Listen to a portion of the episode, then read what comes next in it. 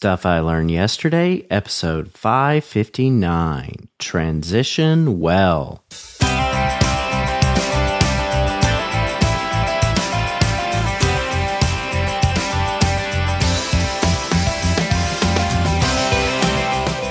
Welcome to Stuff I Learned Yesterday. My name is Jeff Gentry.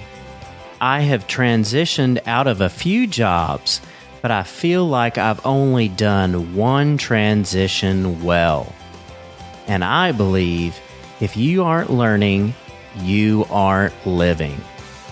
Fun fact In 2011, Joey DeFrancesco recruited an entire marching band to help him announce that he was leaving his hotel job due to working conditions. It's probably not the best way to transition out but it drew attention to issues. You can find out more in the link in the blog post. We want you. We want you to be a part of the Friday Forum. The Friday Forum is your opportunity to share what you've learned so that other listeners and I can learn from you. It can be a short message, as short as 30 seconds or several minutes long it really doesn't matter just as long as it's something that will benefit others. You can participate in the Friday Forum by visiting our feedback page or calling our voice feedback line at 304 837 2278. And remember, this week's Friday Forum is on Thursday. Transition is never easy. It's hard to transition well. We can look around and learn from others to make our leaving a blessing and not a curse. Back in episode 465, I talked about how we all need to set aside times to rest and a time to start back. I also shared that we need seasons of rest or we will burn out. Today, I talk about the next steps. You see, sometimes taking sabbaticals or even vacations are not enough. Sometimes we have to give things up or step back. But there are right ways and wrong ways to transition. I know things happen for a reason a lot of these transitions started for me earlier this year. So when I sat down in August to write a SILY episode, transitioning well was on my mind. I had no clue that the very podcast I was writing for would be transitioning away. But I'm thankful for the lessons in transitioning well. There are times when we feel called to start something projects, jobs, ministries, and more can be started or joined out of a sense of calling. We feel like we were meant to do this. We were meant to be a part, and we were excited. That makes it so much harder to transition. But the hard fact is, as much as we feel called to be someplace, we're not going to be there forever. So, here are some lessons I'm learning from folks who are in the midst of a transition and are doing it well. First of all, we need to be fully there when we're there.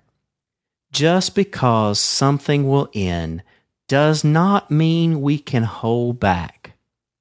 Life comes in seasons. Just because winter will arrive does not mean we can't enjoy the weather, leaves, and activities of fall. The best life is lived fully in the season we're in. Secondly, living fully in a season does not mean we can't plan for our transition out and for the next season. In the working world, we're told to start thinking about and planning for and saving for retirement. We can and need to think about our next steps and set goals for them. Third, we need to leave or step back well. Don't get me wrong. We need to work to make ourselves valuable to our jobs and our organizations. But if we truly care, we don't want them to fail or falter because we're transitioning. That means investing time in others and passing along our skills, helping others have the vision. Lastly, we have to know ourselves and know when it's time to transition out. We are not helping our families, our organizations, or ourselves if we work ourselves into a breakdown. Let me share about how I'm learning these things. I'm a guy that likes a good plan, but I'm not good at planning. I knew that serving as president of my local professional organization for three years and secretary for several years before that, I was burning out. I knew I wanted to transition well and let some new blood take up leadership. As past president, I have the opportunity to help the new president and give advice.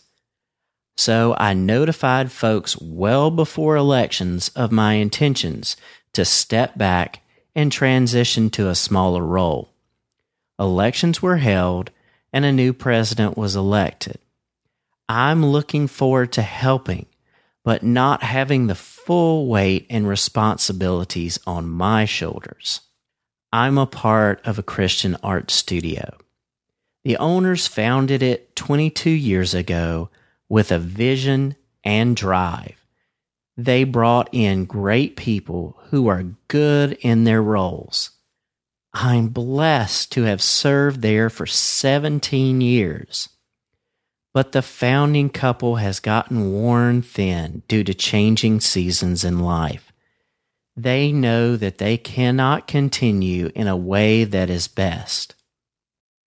They thought long and hard they prayed for, for and sought out wisdom and made a decision.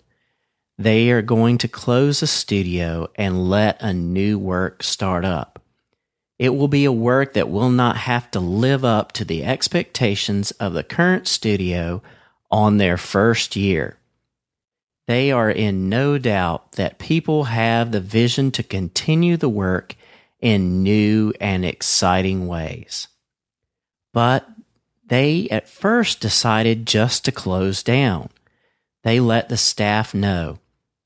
We understood their reasons.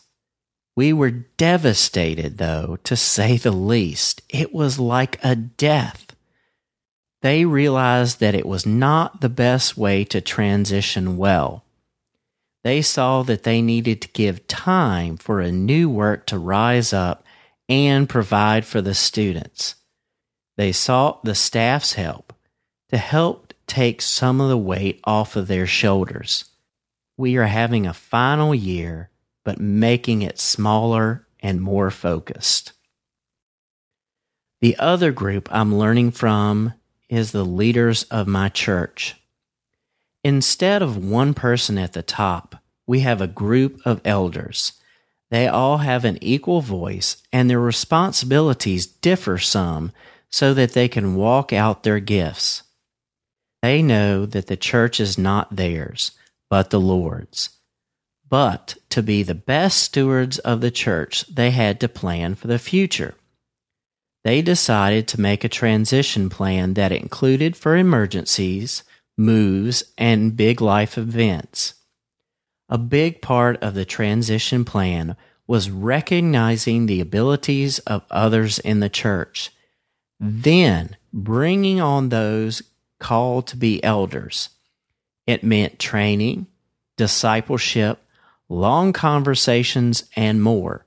But in the end, we will have double the number of elders and steady leadership for years to come. I can't close this podcast out about transitioning well without mentioning Daryl. Daryl's been a part of many podcasts, and when he made the decision to transition out of SILY, he did it well. He let the host know ahead of time and then let all of you know. It's given us an opportunity to share and to talk together about what SILY has meant to us. It gave the host an opportunity to do the SILY roundtable. It's been great. And as sad as hearing SILY is leaving, is it just means that we have a greater calling to stay connected through the Facebook group and however we connect via social media. Let's transition well from being a weekly podcast of friends to friends who communicate via social media and in person. Take the lessons that we've learned here on SILY by sharing and listening and applying them to our daily life. And once again, thanks, Daryl, for helping us transition well. So, what have I learned? To transition well requires planning for the future. It means we have to look beyond ourselves and see the bigger picture. We also need to look beyond ourselves and see the gifts and abilities in others be replaced but others can take up our responsibilities and vision and continue on with excellence. Lastly, we need to pass on the flame and not burn out.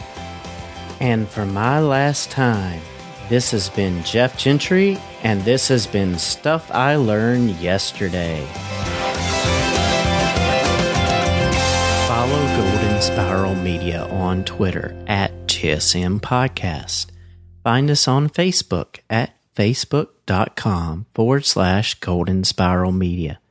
Join our very active Stuff I Learned Yesterday Facebook group at facebook.com forward slash groups forward slash Stuff I Learned Yesterday.